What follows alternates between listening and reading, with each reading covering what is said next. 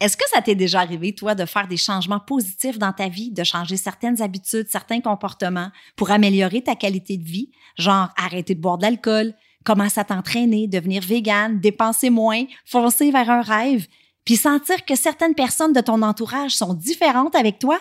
Moi, oui. Aujourd'hui, on essaie de découvrir qu'est-ce qui se cache derrière ce phénomène et comment réagir quand ça t'arrive. T'arrive-t-il parfois d'avoir l'impression de passer à côté de ta vie? Tu rêves de nouveaux projets, mais tu laisses la peur et le doute prendre le dessus? Tu aimerais être plus audacieuse, plus épanouie et réaliser ton plein potentiel? Si oui, ce podcast est pour toi. Bonjour, mon nom est Chantal Gauthier et j'anime Choisir ou Subir, le podcast qui fait du bien. Ma mission, c'est d'inspirer les femmes à sortir de leur zone de confort, à prendre les rênes de leur vie, à croire en leur potentiel et à s'épanouir davantage. Je veux vous aider à éliminer vos pensées limitantes et à affronter vos peurs en vous offrant des stratégies, des outils et aussi des entrevues inspirantes qui vont vous faire passer du rêve à l'action. Parce que je crois sincèrement qu'il est possible de choisir sa vie au lieu de la subir. Ensemble, on va jaser santé, spiritualité, mindset, bref, on va jaser d'à peu près n'importe quoi. Parce que ce sont ces n'importe quoi qui font qui nous sommes.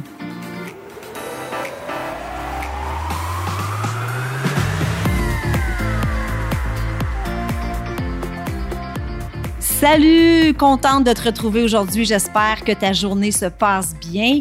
Avant de tomber dans le vif du sujet aujourd'hui, je voulais absolument prendre quelques minutes pour te dire à quel point j'ai du plaisir en ce moment à faire le podcast. Mon but ultime, c'est de toujours t'offrir du contenu pertinent, du contenu qui te fait cheminer, qui te fait grandir, qui t'inspire, qui te fait du bien. Puis savez-vous quoi? Ça me fait du bien moi aussi de le faire. Ça me replonge dans des vieilles lectures. J'ai ressorti tout plein de choses que j'ai écrites il y a longtemps, puis je trouve ça le fun, puis enrichissant en même temps, puis j'avais le goût de te le dire. Donc, merci encore une fois d'être à l'écoute. Puis n'oublie pas de venir me rejoindre sur Instagram. J'ai mis les détails dans les show notes pour venir me jaser si tu as des idées de sujets que tu aimerais que j'aborde, si tu as des questions. Puis ça me ferait plaisir d'apprendre à te connaître. Alors aujourd'hui, j'ai voulu me pencher sur un phénomène que je trouve fascinant. C'est quelque chose que j'ai moi-même constaté à travers mon parcours d'entrepreneur, oui, mais aussi dans ma vie en général. Et je me suis aussi inspirée d'une amie qui a vécu quelque chose d'assez particulier il y a quelques mois, puis j'avais le goût de vous en parler. Comme j'ai dit dans mon introduction, pourquoi quand on veut améliorer quelque chose dans notre vie, que ce soit au niveau de notre santé, nos finances, notre relation amoureuse, peu importe, on a toujours certaines personnes de notre entourage qui non seulement nous encouragent pas, mais qui essaient de nous ramener à nos vieilles habitudes, comme si notre nouveau comportement les dérangeait. Je vous raconte l'histoire de mon amie, on va l'appeler Sonia. Sonia a décidé il y a quelques mois d'arrêter de boire de l'alcool pendant 30 jours, OK? Pour toutes sortes de raisons. Elle a décidé d'essayer ça. Donc, elle annonce ça à ses amis. Puis, j'asais avec elle l'autre jour, puis elle m'a dit quelque chose de très intéressant. Elle me dit, c'est bizarre, Chantal, parce que depuis que j'ai arrêté de boire, la relation que j'ai avec certaines personnes de mon entourage a changé. Mes amis m'invitent moins à sortir au resto, dans des événements euh, sociaux, peu importe. Puis quand je les vois, on dirait qu'ils mettent plus d'énergie à essayer de me convaincre d'abandonner l'idée en me disant des affaires comme Ah, on te connaît, Sonia, dans trois mois, tu vas avoir pris un verre de vin. Ah ouais, donc, Sonia, prends un petit verre, là. Au lieu d'essayer de comprendre le pourquoi de ma démarche, pourquoi c'est important pour moi. Ça vous est-il déjà arrivé, ça? Mais moi, ça m'est arrivé quand même assez souvent, puis j'aimerais vous donner quelques exemples. Quand j'ai décidé de lâcher ma job au gouvernement fédéral après 22 ans de carrière pour me lancer en affaires, si vous saviez le nombre de gens autour de moi qui ont essayé de me décourager. Pas tout le monde, j'avoue qu'il y a des gens qui m'ont quand même appuyé, même s'ils comprenaient pas ma démarche à l'époque, comprenaient pas nécessairement ma décision, mais ils ont quand même décidé de, de m'appuyer mais il y a un grand nombre de personnes qui se sont fait un plaisir de me dire que j'allais me planter. C'était pas le bon timing, c'était pas la bonne compagnie, ça marchait pas, etc., etc. Un autre exemple concret que j'aimerais vous donner, c'est qu'il y a presque deux ans, j'ai adopté le jeûne intermittent. Bon, pour celles qui savent pas c'est quoi, le jeûne intermittent, c'est euh, moi, je mange pendant 8 heures et je jeûne pendant 16 heures. Donc, on appelle le jeûne 16-8. Donc, exemple, si je soupe à 7 heures, bien, ça va aller à 11 heures le lendemain quand je vais déjeuner. Et bon, encore une fois, il y a des gens dans mon entourage qui ont dit Ah, c'est cool, écoute, tu m'en reparleras, peut-être que ça m'intéresserait moi aussi d'essayer ça. Parce qu'il faut dire, moi, j'avais des amis qui le faisaient justement, puis qui m'avaient dit qu'ils avaient un meilleur sommeil, plus d'énergie, perte de poids. Donc, j'ai eu des gens qui étaient quand même curieux, intéressés. Et j'en ai eu d'autres qui se sont soudainement transformés en experts du jeûne intermittent en me disant pourquoi ça marcherait pas, que je devrais déjeuner, que je devrais pas m'entraîner à jeûn. Donc, des exemples comme ça, je pense qu'on pourrait en trouver jusqu'à demain matin, puis vous avez probablement vos propres exemples à vous. Et ce qui est intéressant de savoir, c'est qu'on retrouve généralement quatre types de personnes. On a les personnes, on va les appeler des optimistes. Eux autres, ils nous encouragent. C'est les gens qui vont être contents pour nous, qui vont être fiers de nous, même s'ils ne sont pas nécessairement d'accord avec notre décision. Ils vont quand même nous appuyer. Eux autres, on les aime. Après ça, on a les sceptiques. Eux autres, ils doutent de tout et croient en rien sans preuve. Hein? Genre mon oncle Gérard. En tout cas, ta tante Ginette, elle a essayé ça l'année passée, puis ça marche pas. Elle a pris trois livres. Hein? Sûr que ça marchera pas ton affaire. Ensuite, on a les silencieux. Les silencieux, ça, c'est toujours winner parce qu'on ne s'engage pas d'un bord ni de l'autre. On dit rien de mal, mais on dit rien d'encourageant non plus. Et numéro 4, on a les petits Joe connaissants. Eux autres sont experts dans tous les domaines. Là, je ne suis pas en train de dire que tous nos amis et tout notre entourage doivent toujours être d'accord avec nos choix. C'est correct, même bon, d'avoir différentes opinions entre amis. Mais là où j'ai un problème, et c'est ce que j'ai voulu comprendre, c'est quand notre décision semble déranger l'autre au point où on peut même ressentir de l'animosité.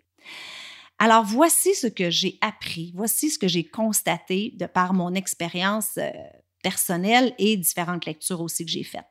Numéro un, c'est pas tant ce que vous faites qui dérange, c'est plutôt ce que eux n'ont pas le courage de faire.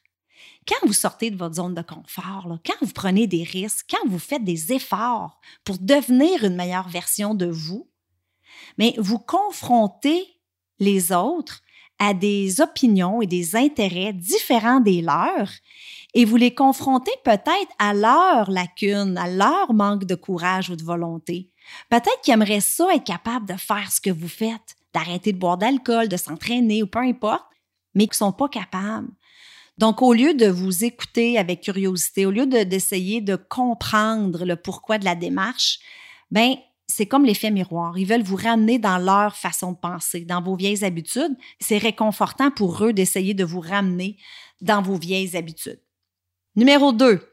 Les gens les plus proches de vous pensent souvent qu'ils sont les experts de votre vie. Avez-vous déjà remarqué? They know better. Hein? Eux autres, ils savent ce qui est bon pour vous, puis ils savent ce qui est bon dans votre vie. Vous êtes l'expert de votre vie. Personne d'autre. OK? Rappelez-vous toujours de ça. C'est vous l'expert de votre vie.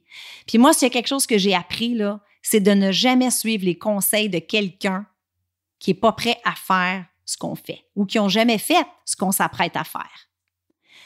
Numéro 3, la durée de vie de votre amitié ne détermine pas nécessairement la qualité de votre amitié aujourd'hui.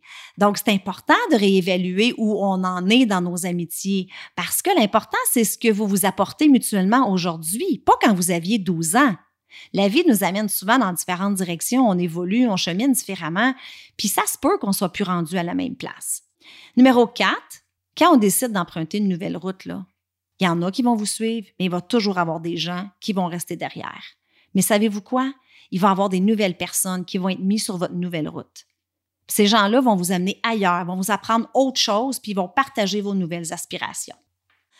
Alors, qu'est-ce qu'on peut faire quand ça nous arrive? Parce que si ça ne vous est pas déjà arrivé, bien, ça risque de vous arriver à un moment donné.